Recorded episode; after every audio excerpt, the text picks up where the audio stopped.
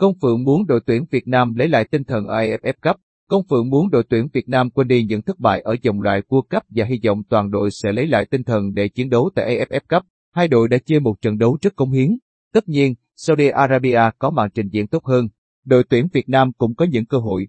Tiếc rằng một vài sai lầm đã ảnh hưởng tới kết quả trận đấu. Công Phượng đánh giá về cuộc đọ sức trên sân Mỹ Đình và gửi lời chúc mừng tới đối thủ Saudi Arabia. Tiền đạo đội tuyển Việt Nam cũng gửi lời cảm ơn sự cổ vũ của người hâm mộ và chia sẻ rằng toàn đội đã nỗ lực hết mình. Tuy nhiên, đội tuyển Việt Nam gặp rất nhiều khó khăn bởi khoảng cách trình độ với những đối thủ ở vòng loại thứ ba World Cup 2022 khu vực châu Á. Sau trận thua Saudi Arabia 0-1, các cầu thủ đội tuyển Việt Nam sẽ được xả trại nghỉ ngơi trước khi trở lại tập luyện để hướng tới mục tiêu bảo vệ ngôi vô địch AFF Cup. Công Phượng hy vọng toàn đội sẽ rút ra những bài học và sốc lại tinh thần. Đội tuyển Việt Nam phải quên đi những trận thua vừa qua để hướng tới mục tiêu trước mắt. Hy vọng tại AFF Cup, cuối cùng toàn đội sẽ lấy lại tinh thần và chiến đấu hết mình.